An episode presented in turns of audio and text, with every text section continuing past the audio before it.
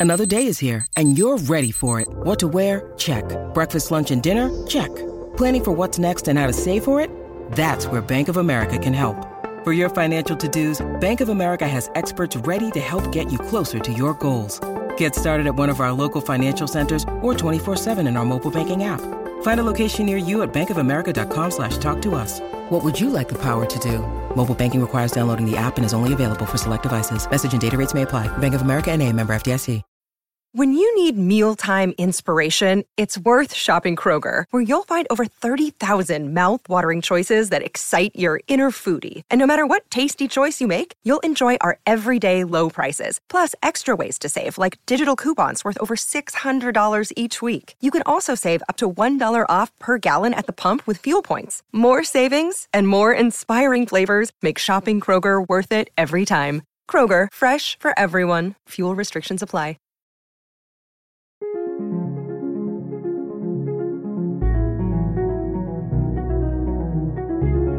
Welcome to the Proust Questionnaire. 35 questions giving us insight into what makes creative people tick.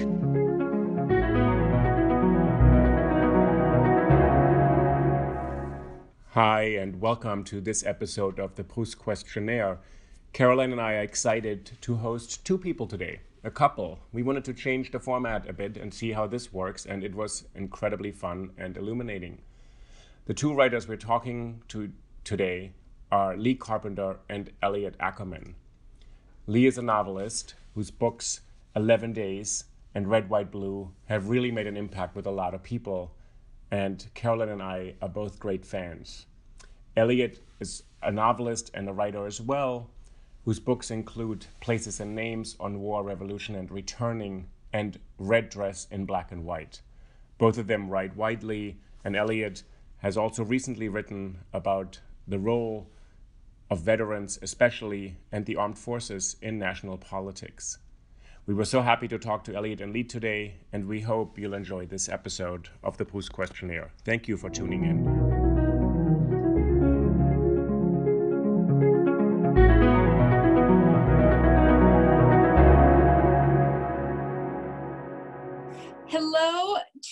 Our first couples interview subjects today a couple in real life and two writers who are both wildly um, envy producingly gifted and talented lee carpenter and elliot ackerman welcome to the proust questionnaire thank you for having us thanks for having us we're filming this during lockdown. I get to see you all on on Zoom for for cocktails on Friday nights, and it's nice to see you looking like you're still sheltering in Delaware. Is that correct? Yes.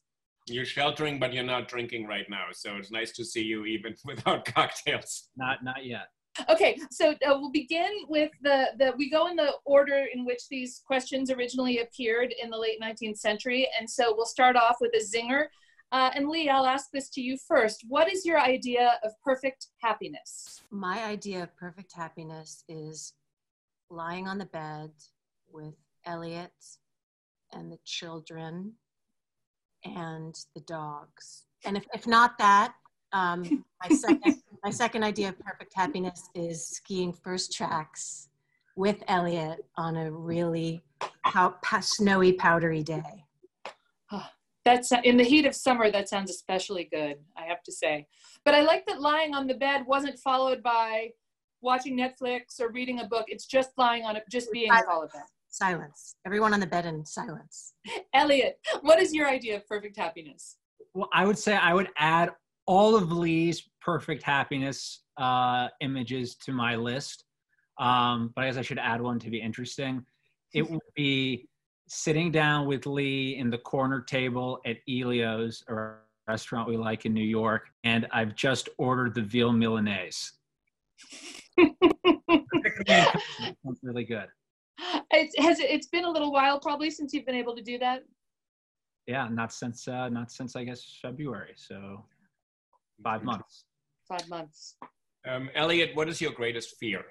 Oh, my greatest fear kind of goes back to my probably my military days. Uh, and I've written about this before. It's getting lost. I have a pathology about getting lost, um, and I think that comes from when I was in Iraq or Afghanistan as a young officer, and you'd be leading patrols, and everyone's sort of following behind you, and the idea of having to stop everything and turn around and kind of say like a little weasel, you know, "Hey guys, I think I'm lost." Um, I've I had such a fear of that that when I left the service, I couldn't just shake it off. So when we're driving somewhere or going someplace, like I, I always need to know uh, where I'm going. I have like redundant map software in my phone. Uh, so yeah, I don't I don't like getting lost, but but fortunately, I've gotten pretty good at, at finding my way. That's interesting. My greatest fear is loss, not getting lost, but loss, losing. Um, I had a lot of loss and I it's losing losing people that I love. That's my greatest fear. Mm-hmm. What Lee is the trait you most deplore in yourself?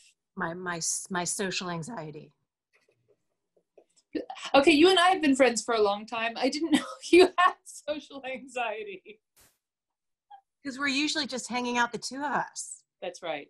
Yeah. Or in the corner of a room crowded with other people. Which I guess masks the anxiety. I don't know. I've never gotten over it. As Elliot knows, going into rooms filled with people is um, is hard for me. I'm not uh, proud of that. I don't really know how to locate it. Um, I like people. I enjoy my friends, but something about crowds I I, I don't like makes me uncomfortable. Yeah, Elliot. It's very good in crowds, so that's very helpful. So, uh, so Elliot, what quality do you most deplore in yourself?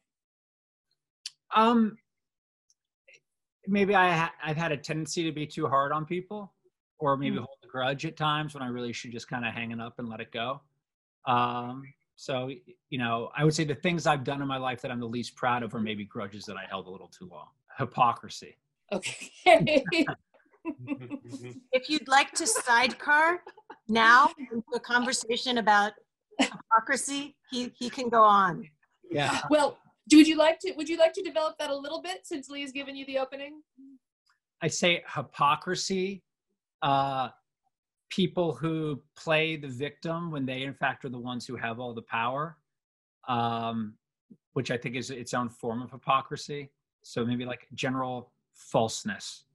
Mm-hmm. Um, I'm not saying we're we're perfect. I'm sure there are many times in my life when I've been false, um, but I think falseness often comes out of a lack of self awareness uh, I try not to be false because uh, I'm always trying to kind of audit what I'm doing to make sure it, you know, like it makes sense.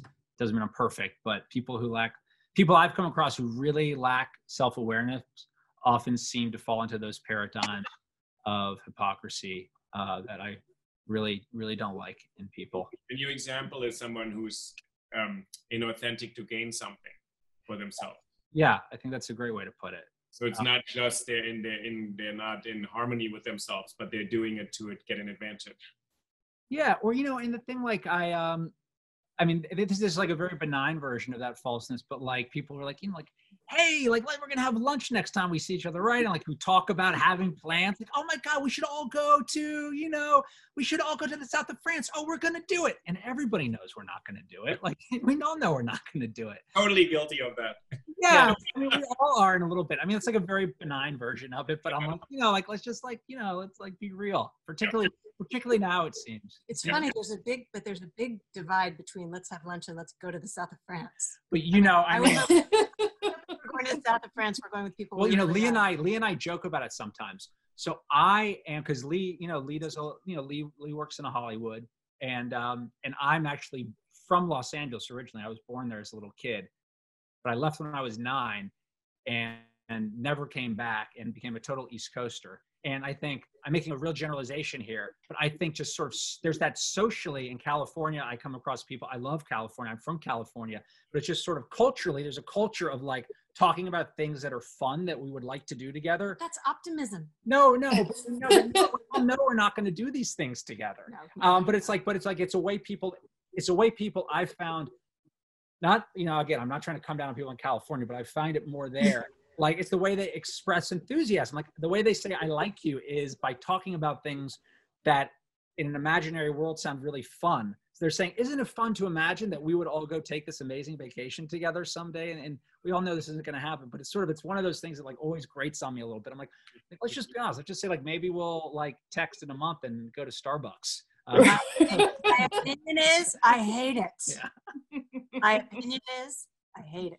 Um, the trait I most deplore in other people is pretension. yeah, how would you distinguish that from um, from hypocrisy then? Since both are kind of a version of falseness, I guess, at their core.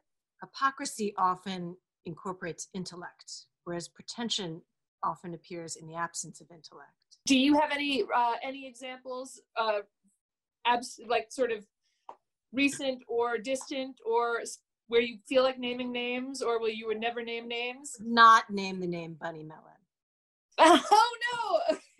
Everybody drink. Definitely not Bunny Mellon. Sorry, that's a long-standing joke between us. Um, no, uh, we love and worship Bunny Mellon. Um, no, I think I think pretension uh, pretension often comes from from a lack of um, a lack of education or knowledge or or comfort in oneself, and I don't. Um, I actually I don't judge it as much as I just I I find it distasteful when it when it pops up. Lee, which living person do you most admire? that particularly having gone through the last few months in quarantine that would definitely have to be elliot although perhaps in a close tie with my mother who are both you know the i i, I don't want to edit my earlier answer but a, but a, but a, a quality i really admire in in in anyone is is patience and uh elliot has unending patience uh, for me and for the children and and my mother does too and uh so i really i really admire that Elliot, how about you? Which living person do you most admire?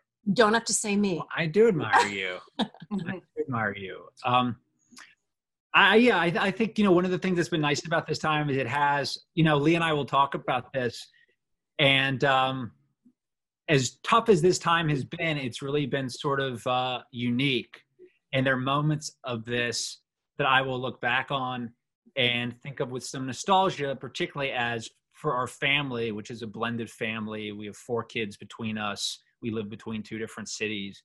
We've all really been sighted together. And so, one of the things that's been really special is it's given us time to sort of observe and lean on each other in ways that we haven't always. So, um, I really admire, I really admire Lee. Uh, you know, we we are, you know, you learn a lot about a relationship, and you really see the good things and what works when they work.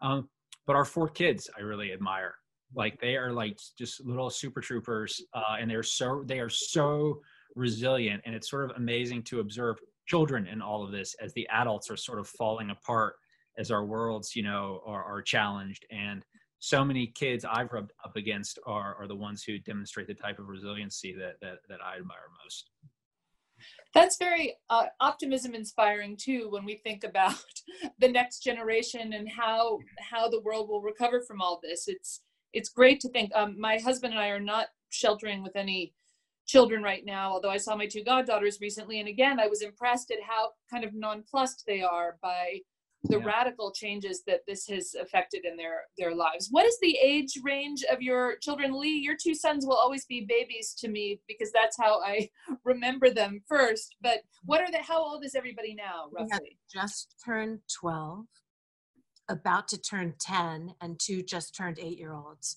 so Okay. my boys are 12 and 8 and elliot has a son who's 8 and a daughter who's 9 about to be 10 So they're pre-teen. So the oldest ones are 12. a pack Yeah. the oldest is 12 yeah Lee, what is your greatest extravagance? clothes which is which has been completely um i have not indulged in my greatest extravagance in a long time now but i think it's you know buying buying something online that i will wear once and um, i love clothes and the idea that i have a lifestyle in which i need to actually wear beautiful clothes which i don't really but um, in, my, in my in my mind i do that feels like a kind of hypocrisy even as i describe it but i and one thing I share with Caroline, I love I love looking at beautiful clothes. I don't often buy them or wear them, but um, it feels like an extravagance. Elliot, how about you? What's your greatest extravagance?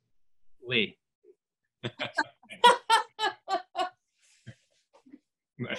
She's your extravagance, and also your greatest necessity. Or how, how are you defining extravagance in that case? that I that I I love her and I think it's ext- an extravagance that I get to be with her every day. Yeah. Uh, Elliot, what is your current state of mind? you know, calm, mm, happy. Um, you know, I'm listen. I'm I'm generally an optimist. Um, I'm sort of. I think I'm sort of like a very grumpy optimist. Uh, I like, I like to sort of like walk, I'm like I like to kind of walk around like a like a like at a low growl, but I'm always sort of happy on the inside while I'm growling. You know, I kind of like I need. You know, I'm like a dog that needs the the. I need the. I'm a dog that needs the mail truck to chase after.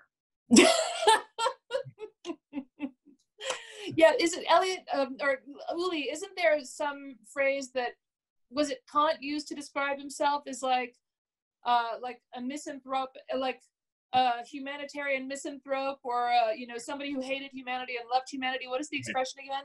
Oh yeah, no, I don't know what the expression is. Yeah, I thought it's called a realist actually, but right. I, actually, I actually don't know. I have to look what Kant's. Yeah, probably not a growling dog, but yeah, I was gonna say it's a terrier, basically, but um, uh, but I'm sorry, we that took us away from Lee. Lee, what is your current state of mind? I was I was feeling pretty anxious, but I feel I feel better now. You know, anxious about people getting sick and anxious about the country, but um, with Elliot's help, I think um, I feel I feel calmer now. So I guess my state of mind is is uh, whipsawing between calm and anxious. Mhm. Yeah, I Yeah. agree with that too. I mean, I'm I'm I'm, wor- I'm you know I'm worried about the country right now. Yeah. Yeah. Yeah. No, and there is that weird some of the other people we've spoken to in lockdown have have mentioned this as well, the weird disconnect between being at home, everyone in your family being well, knowing that you're safe, uh, and yet kind of looking at the news and looking at what's going on around us and, and seeing so much uh, so much that's frightening. So I think it is it's hard maybe not to not to whipsaw, and especially if loss is your is your great fear, Lee. Um, that are, is there anything you do besides um, uh, get counsel from Elliot to kind of help calm yourself down, or like cooking, walking, cleaning? I do a lot of cleaning. Um, I'm very good at laundry. Um, and you know, I listened to this this interview, which has always struck stuck with me, with um, General McChrystal, Stan McChrystal, who Elliot knows, an Army general, um, and he went through an incredible crisis in his career, um, which I won't divert into, but which resulted in his resignation. And he was asked um, by this interviewer, How did you get through that period? And he said, You know, if I, and Elliot and I talk a lot about this concept, he said, If I exercise, if I get in a workout, then I can handle anything. If I get if I get one hour of exercise, then that I feel in control of my day and things can go pretty far off the rails, but I have accomplished that one thing. And that always stuck with me. And my one thing may not be exercise every day, but I try and have sort of one thing. If I get that accomplished, then, you know, maybe the, you know, the egg won't be boiled right and the bed won't be made right and I won't hit the deadline, but I got that one thing accomplished. So One one thing Lee's been doing that I love. I don't know if it calms you, but you know, as we're moving around the house, and we have different kids in the house. She's Oh. been listening to this Andrew Roberts biography of Churchill, which I'm pretty sure Oh. narr- I'm pretty sure it's narrated by Churchill because the narrator sounds exactly like Churchill. in a room and Lee's not there, I kind of hear this rumbling, you know, they were crossing the beaches on the second day. And then, you know, like, he walks in, like, she walks out. so it's sort of rambling. it's, it's 53 hours long and I usually only listen to it when I'm doing laundry and I'm in like hour 49, which tells you how much laundry I've done. Okay. Well, so yeah, you've accomplished a lot, and well, and that is the great thing about Audible books that you know Yes. you can feel like you're accomplishing two things at once. Often, I do a lot of driving to the garden store, and I'm Audible's folding great. Elliot's shirts, but I'm a scholar. I'm a You're- scholar. of- I don't You're know a these shirts. You're a scholar of World War II. Well, and not a bad period, obviously. I think a lot of people have um, kind of reclaimed an interest in World War II during this time to think about resilience and kind of the the English case of just carrying on despite despite kind of constant barrages of bad news and, and bad things happening. Um, what do you consider, Lee, the most overrated virtue? Hmm. Patience. Is that a virtue? Yeah. Okay. Yeah. Why overrated? You said you loved about me. I know. I'm glad I didn't want to point that out if you didn't notice it, Elliot. okay, I changed my mind to moderation. I changed to moderation. Moderation, okay. Yeah, I, I admire patience in other people, and I also find it a underrated virtue because I find that some of the people who I admire in life who really get things done actually are impatient. Hmm. Hmm. So there, I just, I just, that was hypocritical, I guess. Mhm. We're touching all of your least favorite things, both of you. Um, Elliot, what do you consider the most overrated virtue? well, this is going to sound sound kind of terrible, but let me explain. Um, a certain type of kindness. Hmm. Okay. Like I think the type of kindness that is like you know comes from a really deep place is is extremely important. And some of the people I admire most, I admire them because they are kind. But there's a certain type of kindness that seems to be very prevalent. That's just sort of like a bubbly kind of frothy kindness that doesn't really get you anything. Um, I feel like that type of kindness. You know, I'd rather I'd rather have like the person who's really grumpy and true, and I certainly have a few people like that in my life, um, than the person who's sort of bubbly and kind, uh, but there's not much beneath the surface. Like Yeah. Alexander Hamilton was not patient, Right. No, he was not. pathologically impatient, and look what he Right. did. So, yeah. Yeah. Leon, what occasion do you lie?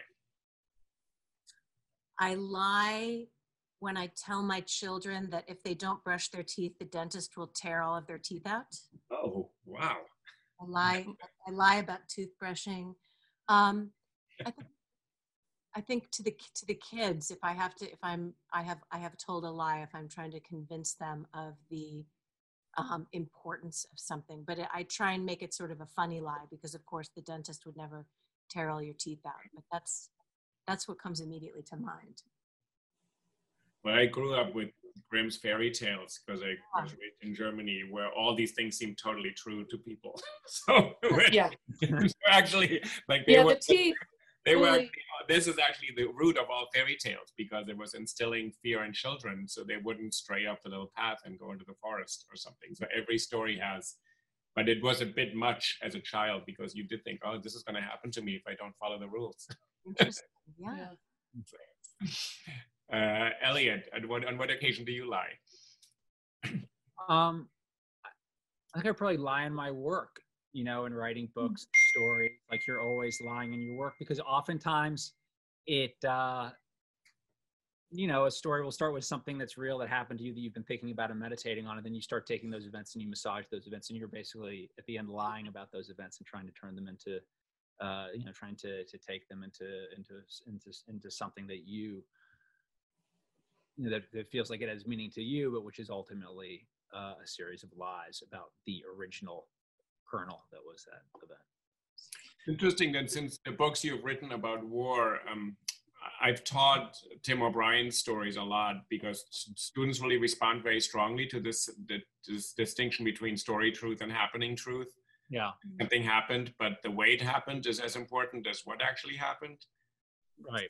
So when you're writing fiction about a kind of traumatic Yeah. experience, Like I, I have an, I have a, I have an uncle Don, and my uncle Don is a great storyteller.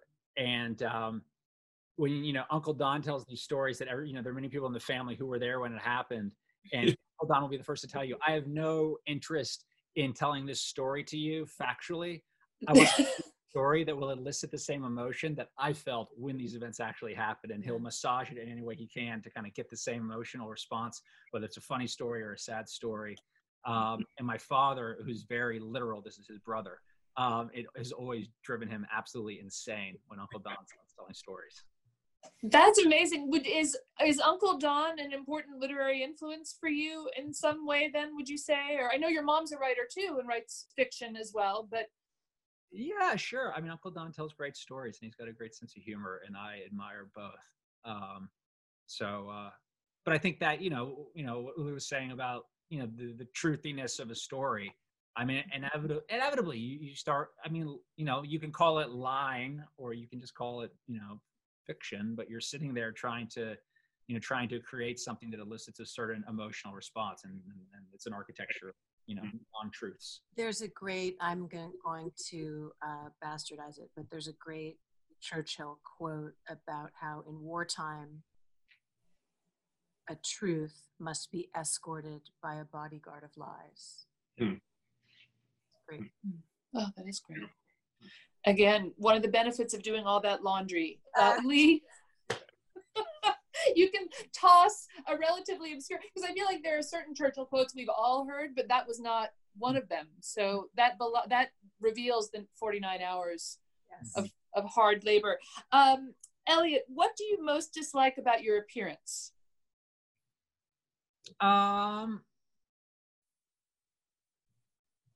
I, I don't know. I feel pretty good about my appearance. Um, uh, I don't know. I have curly hair, which is great sometimes, but it's uh, can get a little unruly on a summer's day when I haven't had a haircut in three or four months.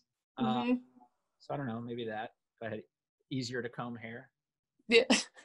but it's looking pretty tame okay. today. Did Lee cut it? I forgot how that happened. What, Quite a while We cut it. We've had one. I've had one cut during COVID. Um, Okay. Liz always very. She's very gentle about it. She says, "She'll say something it's like, oh, you know, you know, the, um, I'm getting the boys' haircut. Interesting. I'm taking the dog to the groomer. Any interest? Men interest? are very primal about their hair. Everyone thinks women are so connected to their hair, but men men are too. I think. Yeah. Yeah, I think if they have it, like my father is bald and and would kill for any hair, any hair problem, just anything to be able to say and know that there was hair uh, Well, now, involved. now that I, thanks to you and our mutual friend John, did quite a bit of research on Amazon about available wigs because I was going to get that fuchsia hot pink bob. I still think you should. Yeah. Um, I, I, I haven't I haven't given up on that. But tell your dad there's some great wigs on Amazon. You ever really wanted one? I'm almost afraid to let him know. it's horrifying. No. we can we can refer him to Pietra Parker and Miss Cookie Dough, and their wigs are beyond Amazon. That's a level. Yeah. Our our drag queen guests. will look like you know Jean Harlow or Marilyn Monroe or someone like that, or Robert or John F. Kennedy right away. So we can we can recommend to Carrie's dad a real professional level of weakness. I think. Yeah. I, he he might even um, fight you for the the fuchsia bob uh, Lee, depending on what's what's left after all of our guests have heard this and run out to order wigs. Lee, what do you most dislike about your appearance? No, I remember when I was a kid or a teenager, my, one of my older brothers came to me with this.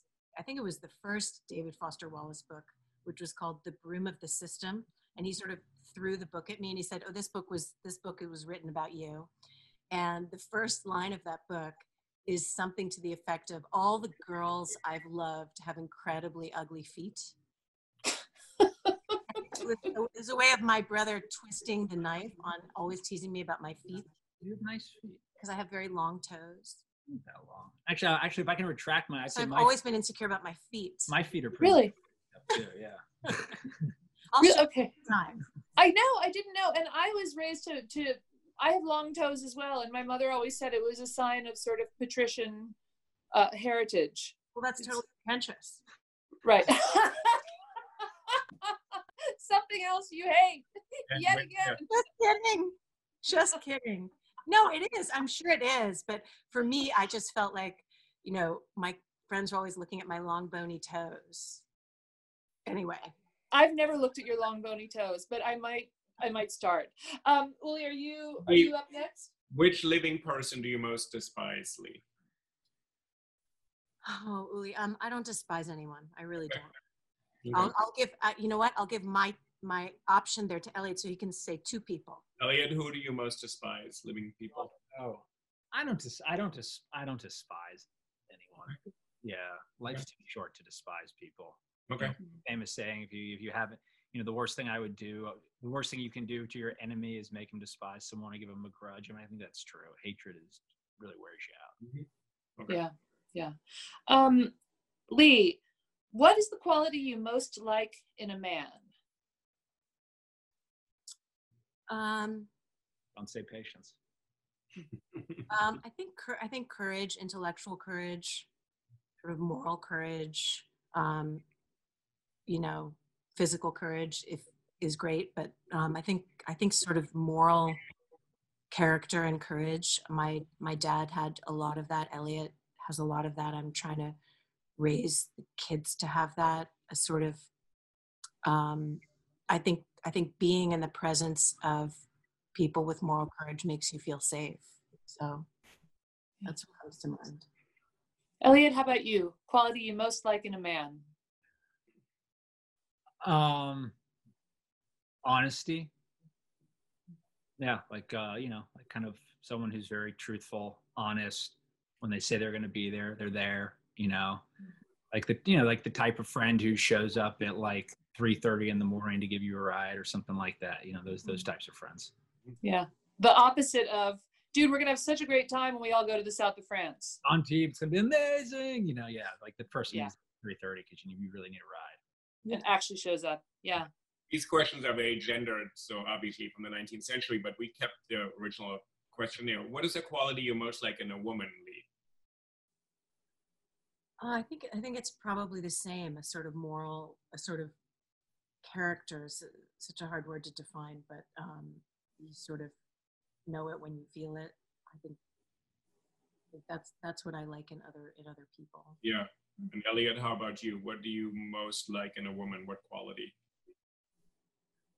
grace, you know, which is sort of like a combination of real kindness, like the profound kindness, not the, the superficial one, but the, the really kind of the, the deep kindness and uh, and courage, and kind of those the alchemy of those two gets you grace. Which words or phrases, Elliot, do you most overuse? Uh, maybe um. I think that's my husband's uh, also. Um, Um, maybe maybe come on, you know. Probably have a- the guy in the $10,000 suit. Come on. yeah yeah yeah you know we have i bought a new i got a new dog in in uh in uh uh january for the kids little cute little dog and i was like i go put you put you put you put you so lee just finds me sitting in the room looking the decorated Marine. I've never heard from you before, and now you say it all the time. That is great. That's why every household should have at least one dog. I think it brings out a different, a different quality. Um, Lee, which words or phrases do you most overuse? I'm embarrassed to say it's probably fuck. Right. Wasn't and wasn't that your signature? Didn't that get you into trouble in high school, where the assumption was something about? Yes, I was um, known for drinking Fresca, and um, in my high school there was a empty Fresca can found beside a stash of drugs, which were not mine, but um, the head of the house said something like, "If there's a Fresca or you hear the the, the F word, it's probably Carpenter." But I but I have to say, I, I really try not to use it around the children but it just um, it does come out when I'm when I'm frustrated or if I burn my egg or whatever. Um, right? Is that is yeah that, is that good? you- you- you I need to work nice on that. F-bombs. I need to work on that. Yeah, the earmuffs. Um, are, the egg seems to keep coming back. What what's been going on with your eggs? Elliot really inspired me to get to learn to make the perfect hard-boiled egg. Um, but I make eggs almost every day for breakfast for us or for the kids, or so I've gotten much better at different kinds of eggs. So You also you also do woo! These are Yes. like shrieker, like all like you know, are all like you know like hi, ah! you know. Well, there are there are also lots of bugs in the house. Oh God, that yeah.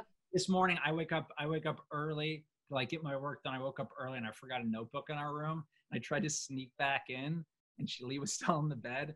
And I mean I, I think I just about killed her. Ah!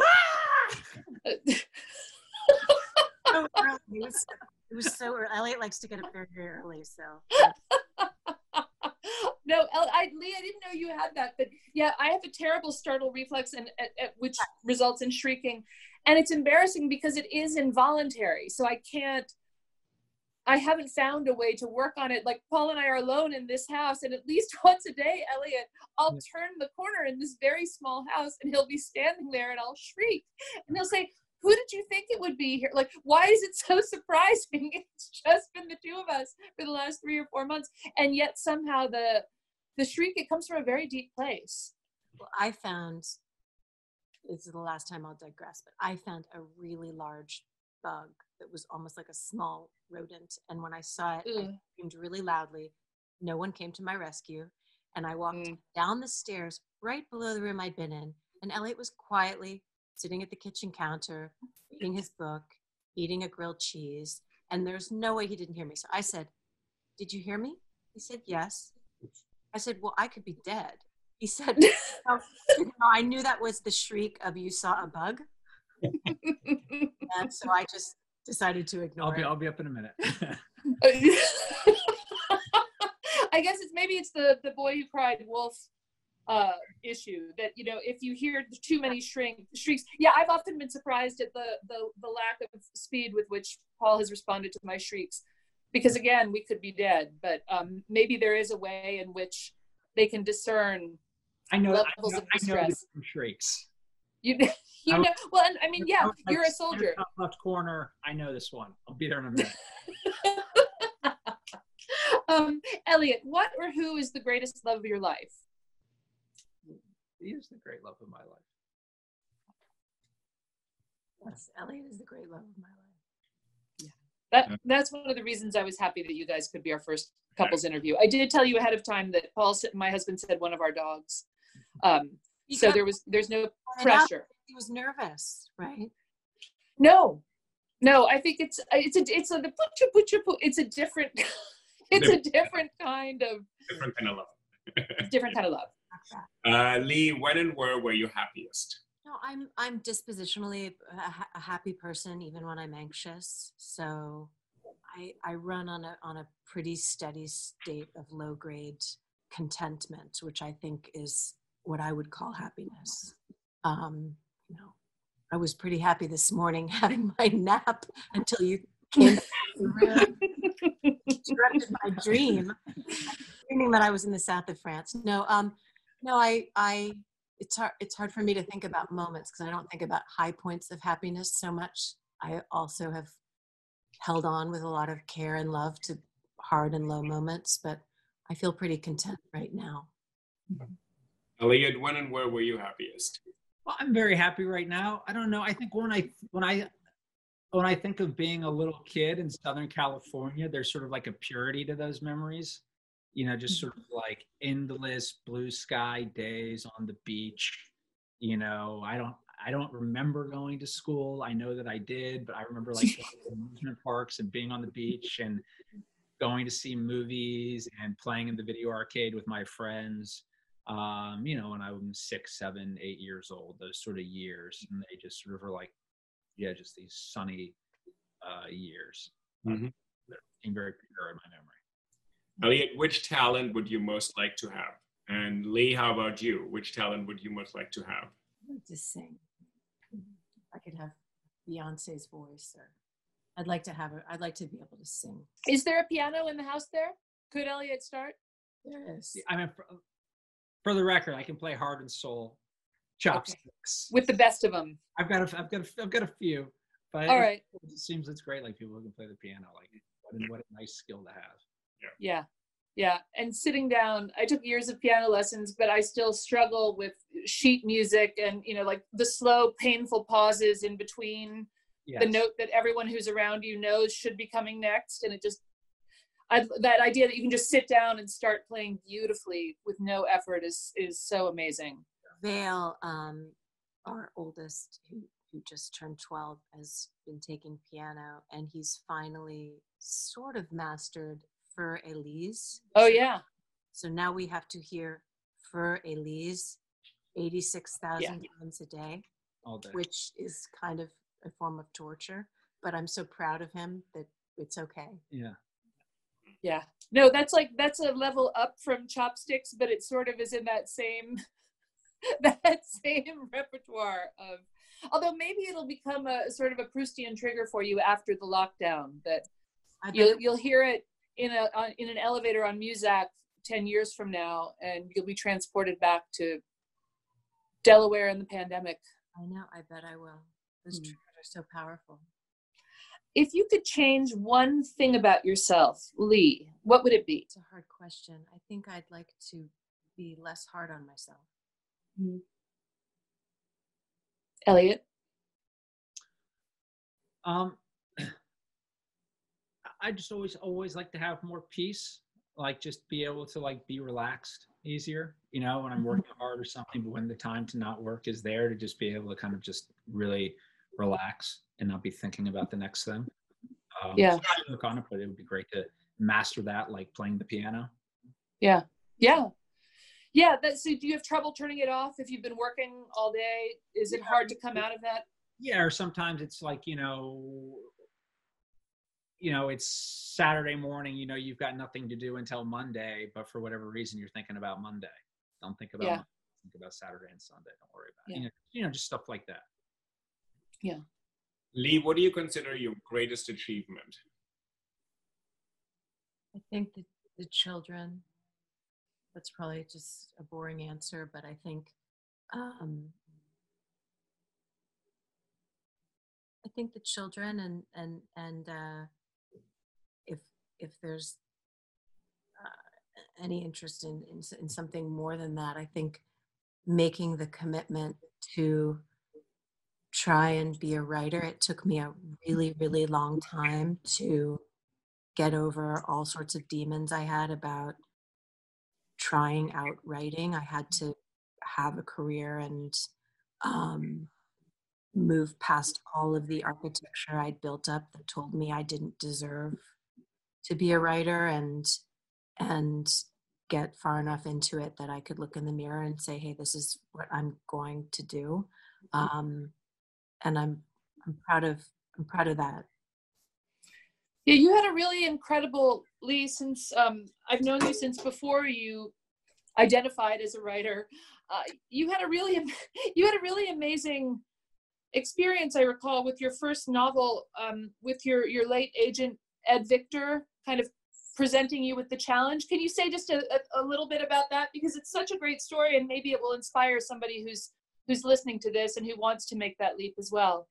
Sure. Um, I've Elliot's helped me t- tell this story in a more um, succinct way. Um, so my father died, and after he died, all I wanted to do was um, some kind of public service oriented job. He he kind of left me that legacy or that desire. Although ironically, I found out much later that he actually wanted to be a writer. But um, so I had I was writing a book with Beau Biden, who was then the Attorney General for the state of Delaware, my home state, and uh, I really decided that what I wanted to do with my life was work for Beau. He um, had been a JAG in Iraq and had a really promising career ahead of him probably the next step for him would have been governor of the state.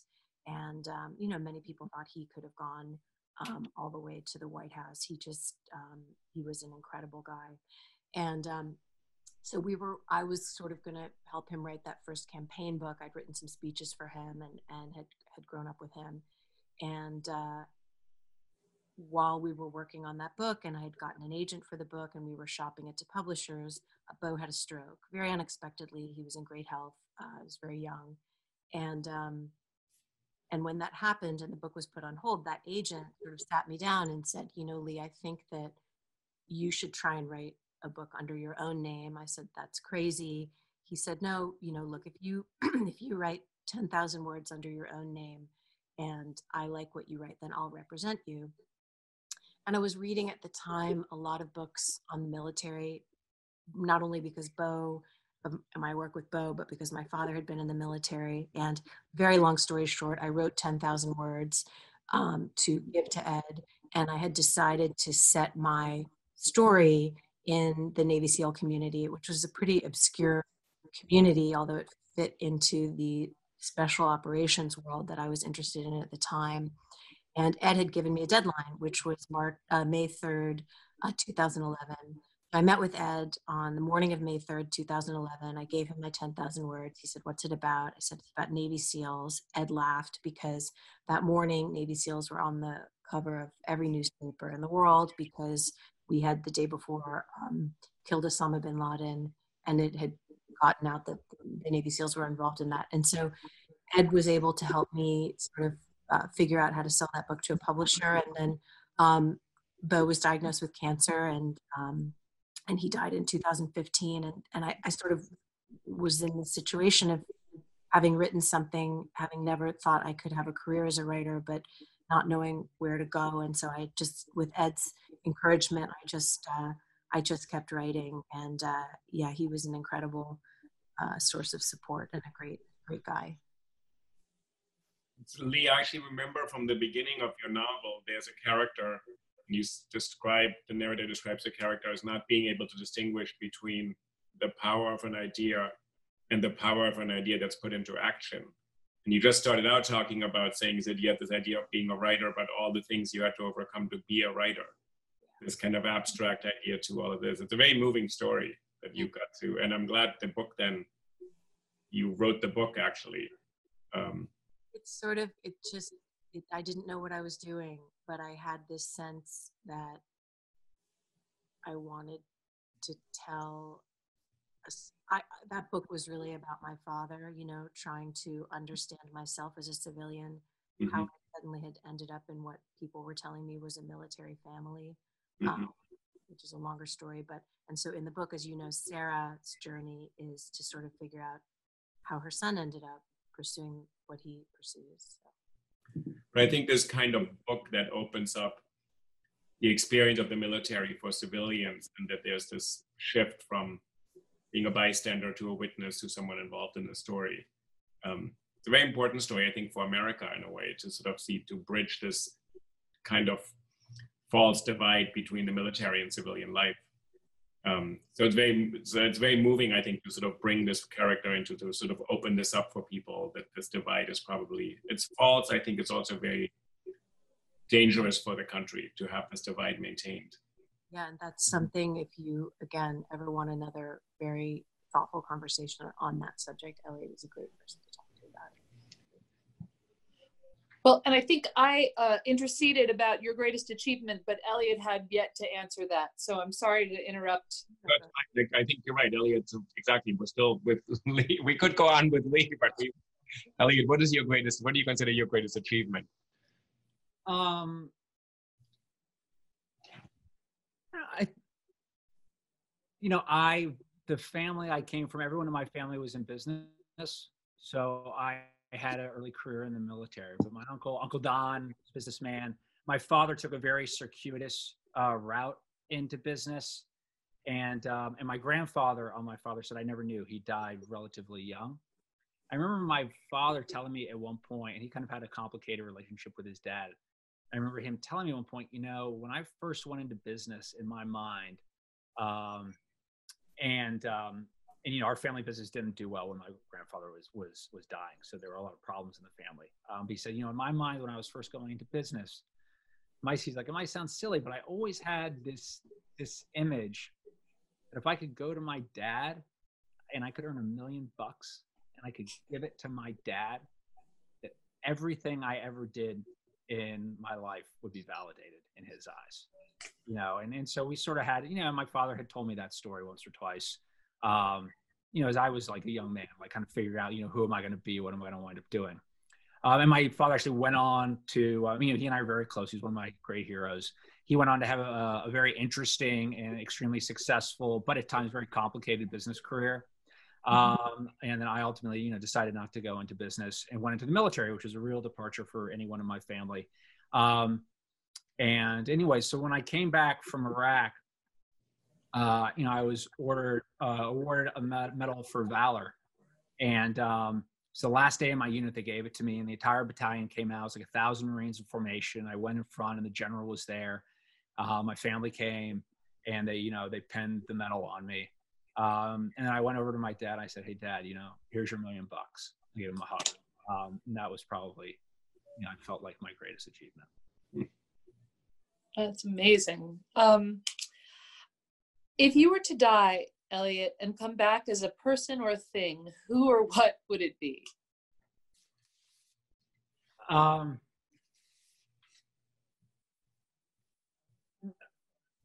I think I'd like to come back as someone who who gets to know my kids when they're older. Oh, that's interesting. You know, like when they're much older, Yeah. or you know, Oh, or, that's my, or maybe my grand. Probably actually, probably more probably be like my grandkids. You know, I'd like come back, you know, and be like, you know, a f- I don't know, like a friend to my grandkid or something like that. They didn't, they didn't know I was, you know, but I knew. my parents would watch their lives and be like, "So, kid, how's it going?" You know. what do you think of that? That is like, yeah, exactly.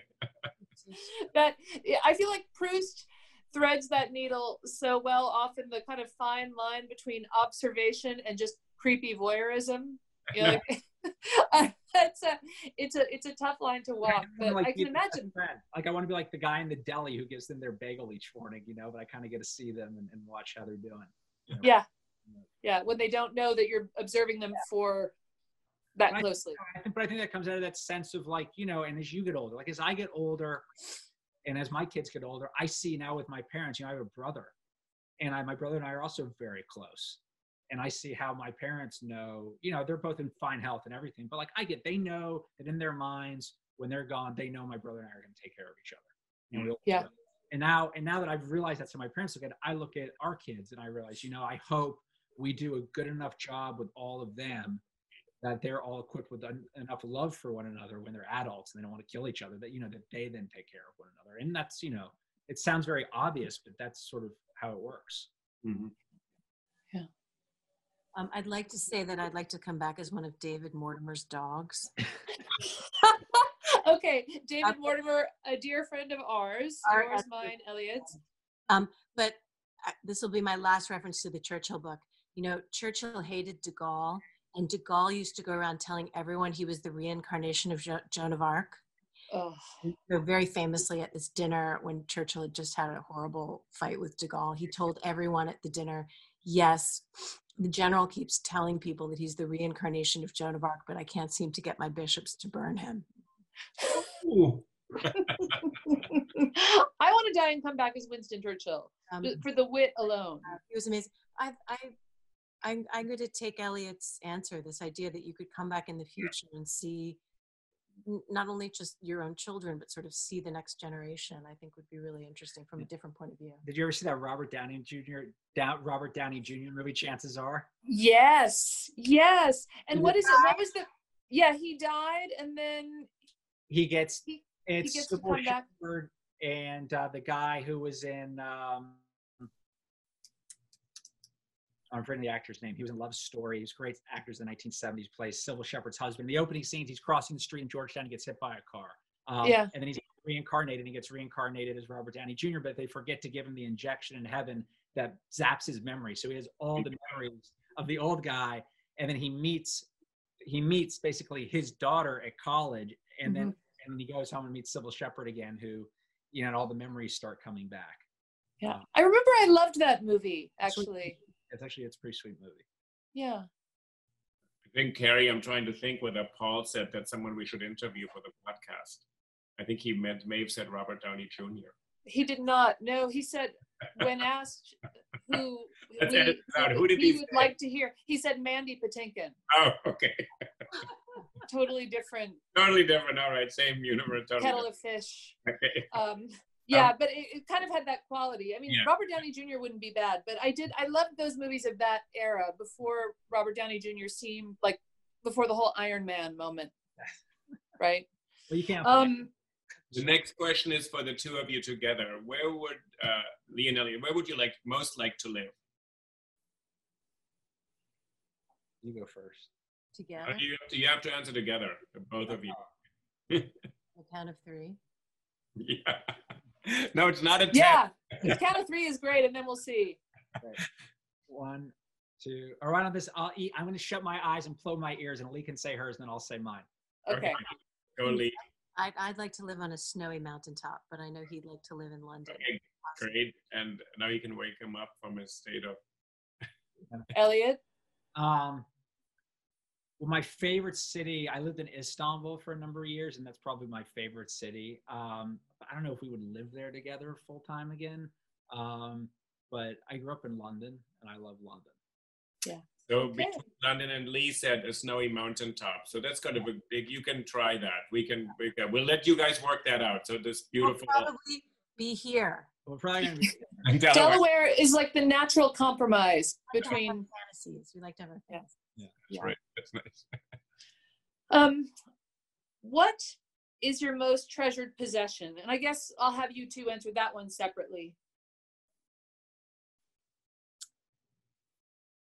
Oh, um, that's hard. Uh, no, I have these. I, I don't uh, wear a lot of jewelry, but I have um, these two saints medals that I wear that I wear on a piece of parachute cord that actually I, I took from Elliot or he gave to me. Um, and I feel sort of I feel sort of attached to that. If that counts. It's my parachute cord. It's my Yeah.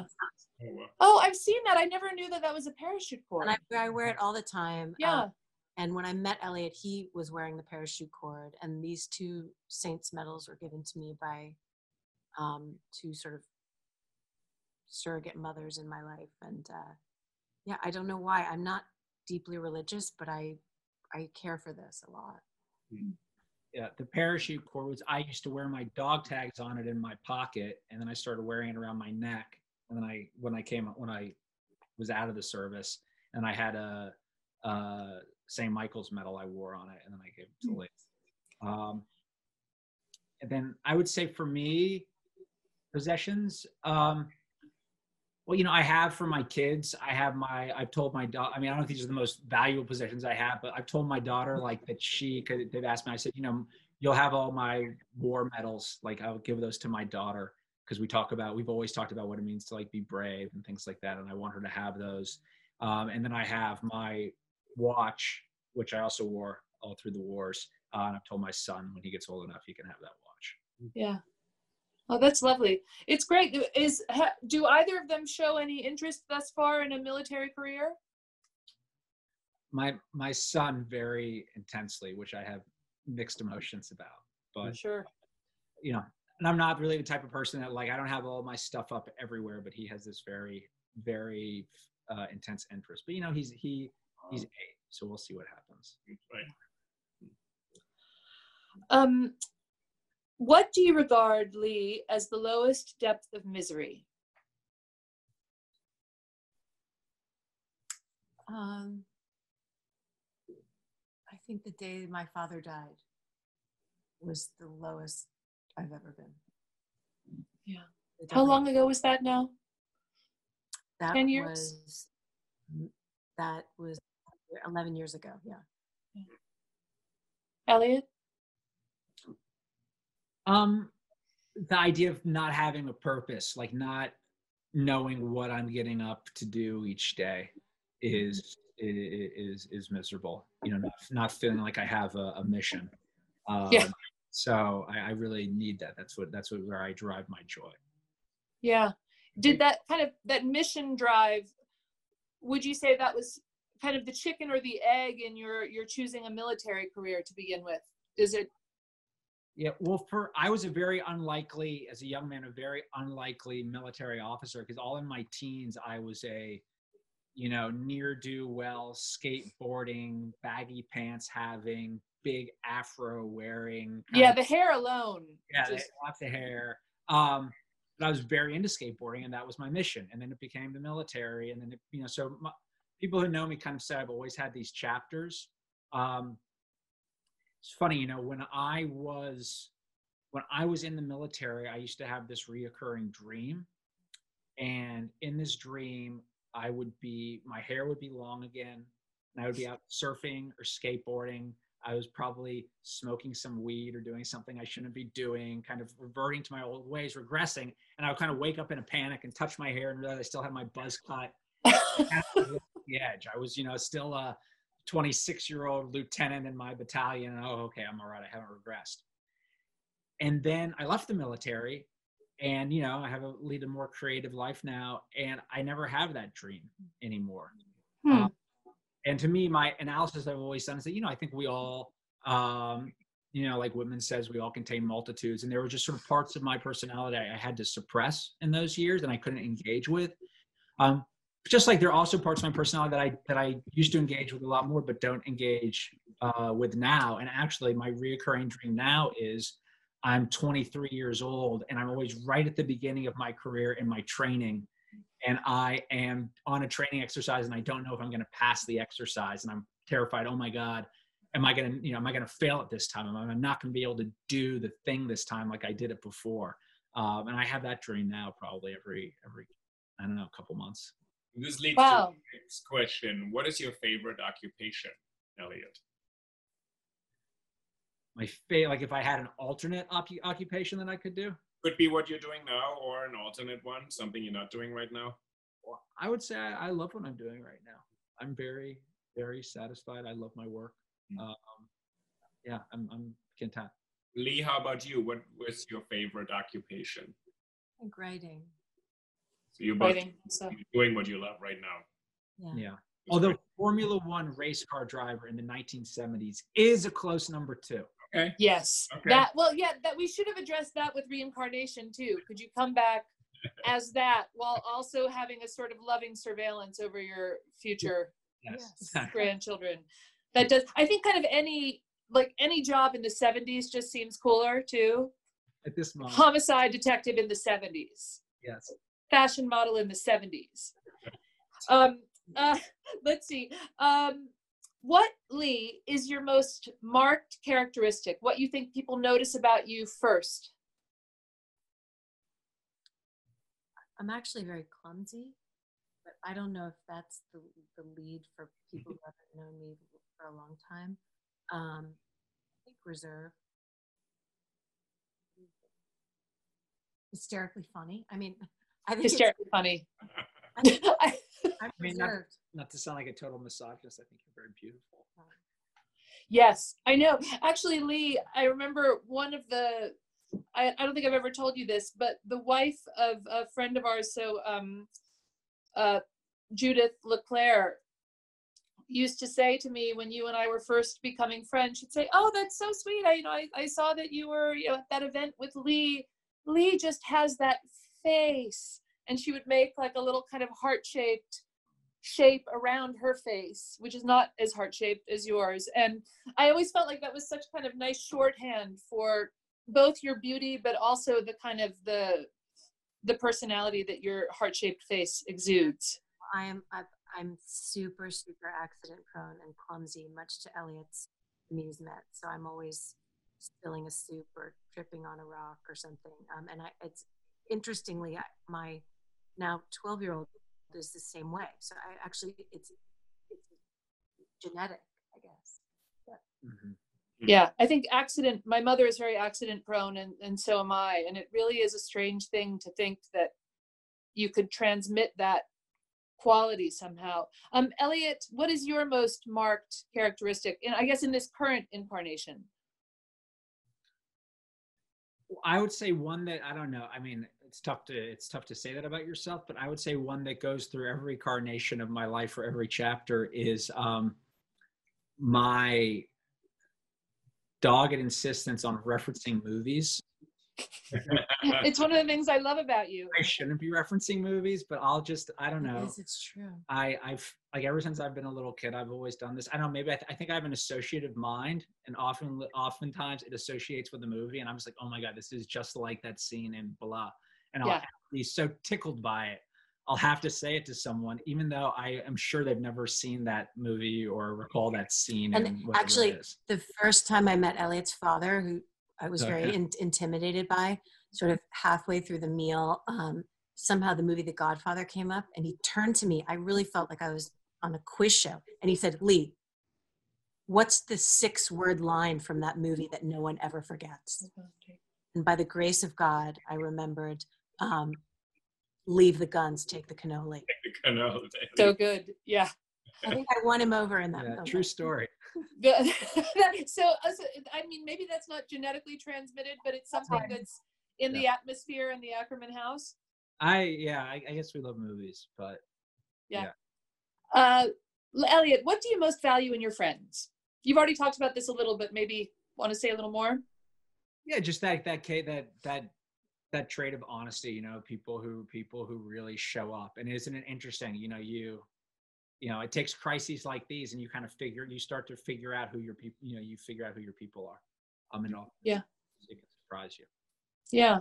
Did was was military life? Did that was that another thing where you kind of see when the chips were down who your people were? Interestingly enough, so many of the people you go to war with, you already know. And so you've hmm. been training together and known each other for some months. And uh, I think for me, the expectation was, well, then we'll get to war and then we kind of see, you know, what people are really made of. And actually, you already knew what everybody was made of. And I can think of very few cases where anyone really surprised you. Hmm. Yeah, that's interesting. A friend of mine likes to quote, uh, a friend of mine worked at Island Def Jam Records mm-hmm. in the 90s, and uh, apparently Jay Z at the time had a, a sort of an aphorism, which is, You are who you were before you got there.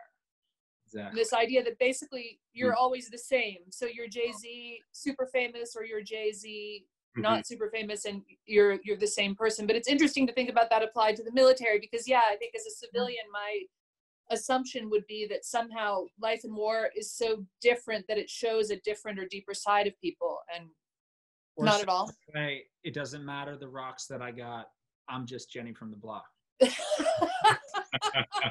used to have a little now you have a lot yeah uh, about slurs for a long time want to have that conversation.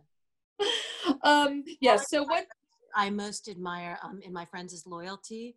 Um, although I will say, a friend of mine showed me this this picture recently, um, and it was a pyramid, and it was the you know the hierarchy of friendship, and um, at the second tier to the top of the pyramid was, um, "I will take a bullet for you," and the very top little triangle was we talk on the phone.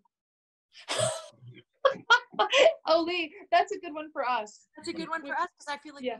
there are, I could count on one hand the people I actually speak on the phone with. Mm. Same here. And I don't like the phone with most people, very, actually. Yeah, and those are very important friendships. Yeah, the idea that a bullet is less painful than the phone. Yes. Yeah. Lee, who are your favorite writers? Oh gosh, so many, uh, so many. Um, Elliot Ackerman and Caroline Weber.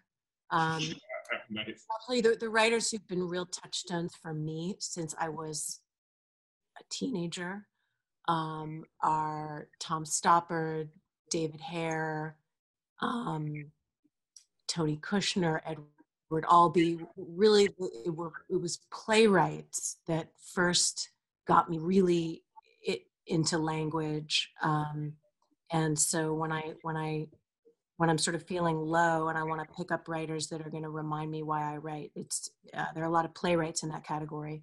Um, you know, Caryl Churchill, um, of course Shakespeare, but probably Tom Stoppard and Tony Kushner topping that list.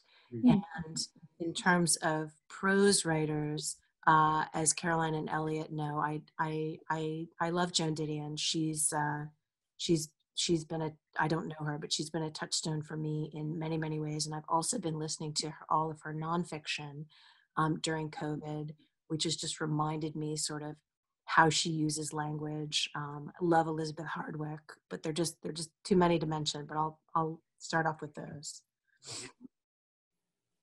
elliot uh, how about you um I was then start cataloging like what have I read recently is always kind of where, where I go. Um, mm-hmm. the stuff that I feel like was foundational that I read. I don't know if it's what I'm thinking about as much these days, but obviously it informs you. I mean, you know, like I like Conrad, I like Graham Greene, I like Hemingway, I like Didion, um, I like Tom Stoppard too. I love Lee. Uh, I love all of her stuff. Um, you know, I was recently just like rereading uh, uh, some Richard Yates and a book of his I never read before called Young Hearts Crying. Uh, oh, it's just such a good book. Like it just sort of floored me how good it was. Mm-hmm. Um, and you know, I was recently reading one of uh, Shelby Foote's novels. I mean, he's the most famous for the narrative history of the Civil War he did, which is this huge three volume uh. But, you know, he's, he was a novelist. Um, and I was sort of um, the book was Love in a Dry Season. And it's just like such a beautiful book, and I don't think people read it that widely, widely. And it kind of was impressing on me. There's just so many beautiful books that you know, for whatever reason, just kind of bloom and then you know stay in the corner. Right, right at the start of COVID, when things were very high anxiety and schools were closing, and uh, uh, in that moment, I just Elliot had given me a copy of John le Carre's The Little Drummer Girl, which I had mm. never read, and I have to say that's one of the best books I've ever read. I was completely drawn into this world he creates and this story he tells in order to look at the Middle East um, conflict and I, I i really admired what he did with yeah. that book. Look how I, I think he's one of my husband's favorite writers. Uli, i forgot did paul say that on his podcast? I think so yeah. Yeah he, yeah. he reads very little fiction but le carre for him is is so important. I haven't read actually i haven't read um, little drummer girl and then what was the what was the yates book that you mentioned uh, elliot? Young hearts cry. Young hearts cry. I yeah. want to get that too and you know he's one of these writers who just does a great job in a novel of like taking you know he always he always traverses like at least 50 years in a book that's that's impressive it's like a skill to make like a compelling book that's like you know 250 pages where you cover that much time you yeah. Elliot, you're friends with Shelby Foote's son right photographer yeah uh Huger yeah he's great. yeah I know Huger. Yeah, yeah, yeah. That's great. Yeah, very southern. Like it's actually. He's done the last two um, author photos for me. He, oh, Oh, that's wonderful. Actually, yeah, I actually haven't seen him. I saw him for his last book event, um, maybe two years ago already or something in the city. Oh, I, I saw that somewhere. Get a connection. Who is your hero in fiction or film, uh, Elliot? An invented character. Oh, um, oh man. Uh, I don't know. Maybe in film, maybe it's Ferris Bueller. More than Ricky Bobby. I you know no Ricky Bobby's up. Ricky Bobby's certainly up there. I mean, you know, maybe a little bit of Ron Burgundy too. Uh, I mean, you know, I'm an I'm an unabashed Will Ferrell fan. I mean, particularly his sort of stuff from the aughts. I mean, you just I think it's just like yeah. it's, it's, tough to do better. Um, I don't know. Like, listen, when I watch movies, I mean, I, I love all sorts of films, but like, I just, I, I, I love a good comedy. And I'm trying to think the last really great one I saw, but I feel like we don't kind of have those really seminal comedies don't kind of come out the same way. And any characters in books because we just updated because Proust he didn't have the movies when he entered this the first time around uh, in 1895. Um, I think maybe Pyle in the Quiet American. I sort oh. of identify with.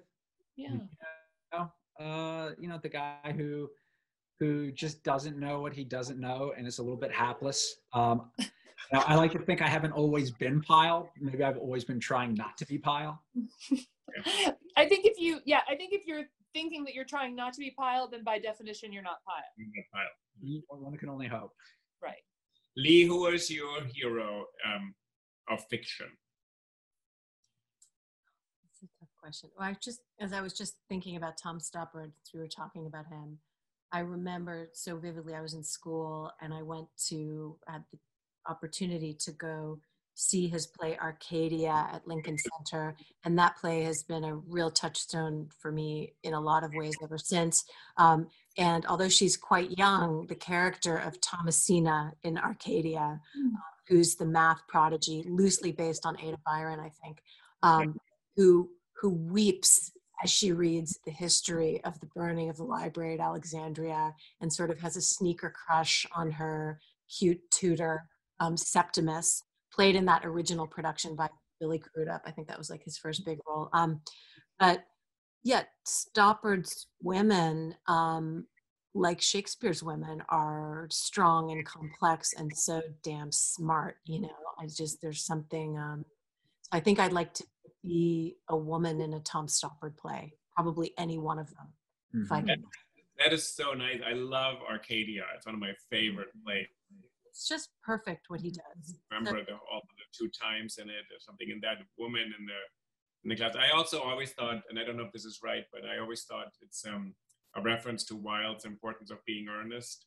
where you have Miss Prism as the math teacher to say Yeah. stern governess or something like that, which happens to be one of my favorite plays because I think it's one of the great achievements in the English language. Like, yeah. But Thomasina is a great character. It's a wonderful character. And there's there's that amazing. Um, she inspires one of my favorite speeches in all of Stoppard, which is as she's weeping over the destruction of the library at Alexandria. He, the tutor Septimus, gives this speech in which he essentially says, "You know, we we pick up as we lose things." What are your favorite names? Um, you know, I guess Phelan, Alexis, and Coco and Ethan, the kids' names. Um, we our new our newest dog is Tuesday, and uh, I, love, I love I love the name Tuesday. I sort of wish you know if we had another daughter, maybe she'd have to be Tuesday too or something. Um, Tuesday's a great name. Although Um, it causes all sorts of scheduling confusions. Where you're like, pick up Tuesday, and the what are you doing Tuesday? yeah, where's Tuesday? I mean, it's not Pliny the Elder. Pliny is it Pliny the Elder the or Elder. Pliny the Elder? Um, no, I like um, I like contemporary names. My my um, you know, my my boys both have family names. All the kids have family names. So, Mhm. how about you? You're gonna say Gen- Genghis Khan. Say Genghis Khan. Uh, I like Tuesday. Lee came up with the name Tuesday for our dog, and I love it because um, good things happen on Tuesdays. Elections are on Tuesdays. Books are always published on Tuesdays. Um, and Lee and I, Lee and I met on a Tuesday, so it was sort of a perfect, perfect dog name for us. Did you really? Yeah, we met on You remember the Tuesday? yeah, because it was the day Lee's first book came out. We met. You met on the really? Uh-huh. Mhm. Oh, nice. Oh my God. Okay, that's another whole, maybe not a podcast, just a conversation over our cocktails. Mhm. Lee, But- what is it that you most dislike? What is it that I most dislike? Mm-hmm. um, cocktail parties. No, um, I most dislike um, so, social ob- social obligations that I that I that leave me feeling anxious. I think that's and I most dislike you know when someone is unwell or or uh, in pain. I mean, there's so many different levels at which to answer that question but i think on the one on, on one side of the spectrum of what i dislike is cocktail parties and on the other side of the spectrum is when one of the children is in pain any kind of pain Elliot, what do you like? well not to put it on the level of one of the children is in pain i think that's you know the top of the pyramid. Um i dislike complaining in the face of a great challenge. That makes sense. Like like god knows i'm someone who will complain. Um you know when i was in the marines there was a classic truism which was you know the only time you have to worry about a marine is when he stops bitching. You know something's really gone wrong if they're all complaining about something like they're fine But, That's know, like French people, yeah. yeah. But you know, there are those moments where like something real happens and like we have to rise up and deal with it, like whether it's personally in your life or you know, and when the response to that is sort of complaining or whining, you know, like that that really I really dislike that. You know, like when it's game time, like it's game time. Um, and I really admire people who can recognize the difference between the two. Shut up, don't complain. Like, let's just get through this. Um, Mm-hmm. As Winston Churchill said. Um, what, Elliot, is your greatest regret? Oh, um, probably the times in my life when I didn't do that, when I maybe complained a little too much, and I identified the severity of the moment and said something I shouldn't have said, or didn't, you know, and didn't appropriately arise rise to a challenge for more, less for myself, but like more for like people, you know, who kind of needed me to to to provide a certain level of emotional support or empathy that for whatever reason I couldn't in one moment. I know that's sort of a vague answer. Um, uh, but I'm certain I have not risen to every challenge that I've been offered in my life, obviously. Well, I'm not sure about obviously, but, but okay. Um, Lee, uh, what is your greatest regret? Um, you know, I've I've thought a lot about um, regretting saying no to doing things with my father that he asked me to do before he died because I had that sort of impenetrable sense that no one's ever going to die at that time in my life. And you know he had lived and worked in china. He asked me to go to china with him. I said no um, because i was too busy doing whatever my 25 year old self wanted to do. Um, you know and later having lost other people in my life and thinking back on choices that i made um, it just i think everyone goes through this. As you get older you you, you get so sensitive to hey of the handful of people i want to spend time with you know when they call me up and they want to take a walk um, that is more important than getting through my emails or whatever other thing i'm doing. Um, so I, when i think about regrets they're not spending more time with people who are no longer with us Right. Um, Lee, how would you like to die? um, i know how you'd like to die We have a deal that she's not allowed to die before I die. So Okay. day after she can go. El- Or- I'm sorry, I'm sorry here, but Elliot has always liked um, the T.E. Lawrence death, which is, you know, on the motorcycle, vaulting through the, you know, English countryside. And Well, but there's one important caveat to that. And I'm like 95 years old. yeah, yeah. Okay, right. All T.E. Lawrence. Very old and like I'm just and then boom. I, I, And Lee's still with us at that moment. yeah. Um, Yeah. I guess the way I would answer that is I'd like to die knowing that the children or the people I love the most are okay. Mm-hmm. I remember I was with my father when he died, and I remember just repeating to him, I'm going to be okay, because I thought that that would be helpful. And I, I don't know if it was, but I'd like to feel, you like to feel that you're leaving the people that you love and they're okay. Mm-hmm. Yeah. Her answer, of course, is better than my motorcycle answer. Better in what sense? But what Lee said. Yeah. Well, more, more high, obviously more high-minded. Um, so I agree with what Lee said.